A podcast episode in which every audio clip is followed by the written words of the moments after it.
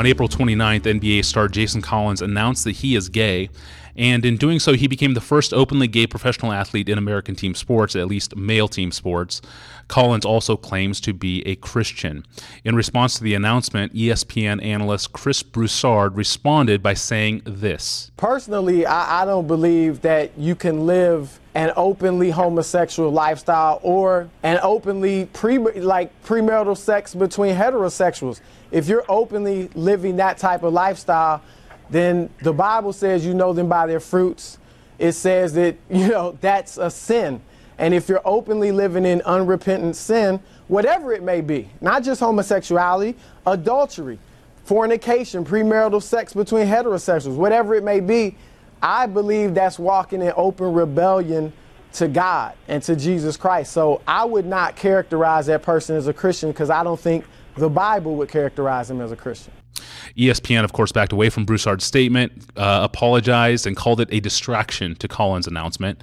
And soon thereafter, Broussard got called things like unkind, hateful, abusive, intolerant, and bigot for what he said on air. But the, the foundational question to begin with, Pastor John, is this one Is Broussard right in what he said?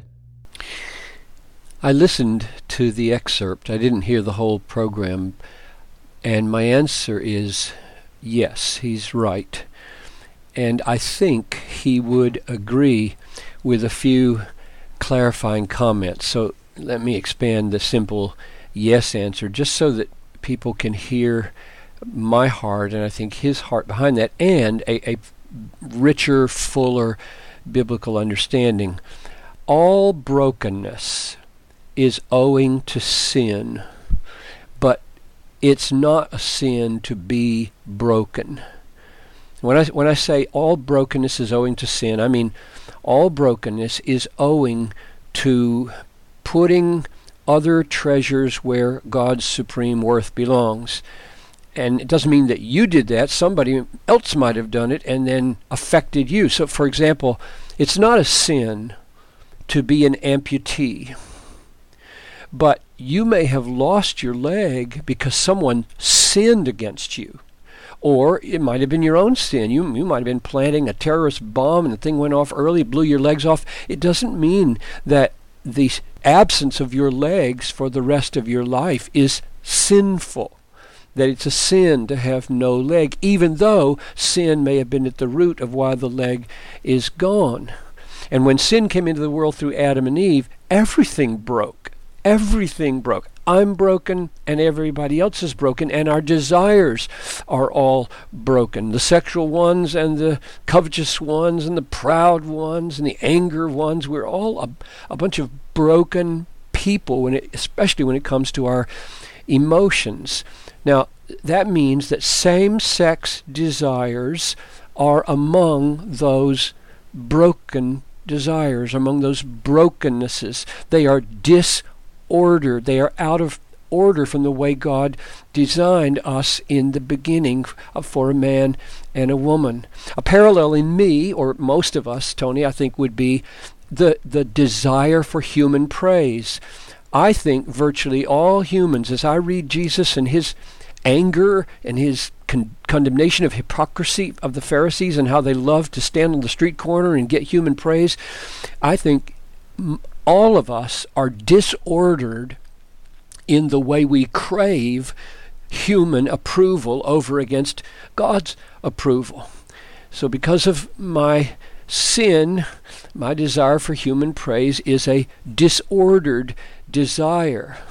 And if I give way to this desire, um, just like if the person with same sex desires gives way to his desires, we both will be living in sin. Now, that's what Chris Broussard called living in open rebellion. If you if you look at it at your disordered desire and say, I don't care. I'm going to embrace that and I'm going to walk into it. I'm going to make that my identity and my life. I'm going to live it out. If I did that with human praise, I'd be living in idolatry and living in sin.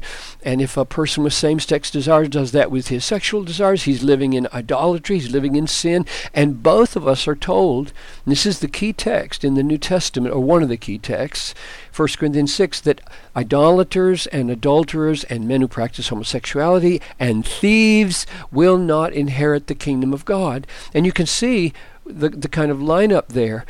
Um, homosexuality as a practice is not in a class by itself in the New Testament. It's lined up along with things like thievery and greed and idolatry, which means more things can lead to destruction than just homosexual practice. So, so w- what I think he was getting at, and that he was right, is that the Bible teaches that if we embrace our disordered desires, whether it's whether we're like kleptomaniacs or pyromaniacs and we just love to start fires or love to start any anything that's broken in us if we embrace that and just set every house on fire in the neighborhood we're going to be guilty. And if we embrace our heterosexual cravings for a woman besides our wives we're going to be living in sin. And so it is i think with homosexual desire. So yeah i th- i think he was right on. If we're going to be faithful to the Bible, we're going to say that the embrace of our brokenness and the living out of a life of homosexual activity is going to be a living in rebellion against God. Thank you, Pastor John, and thank you for listening to this podcast. Please email your questions to us at AskPastorJohn at desiringgod.org. At desiringgod.org, you'll find thousands of other free resources online from John Piper. I'm your host, Tony Reinke. Thanks for listening.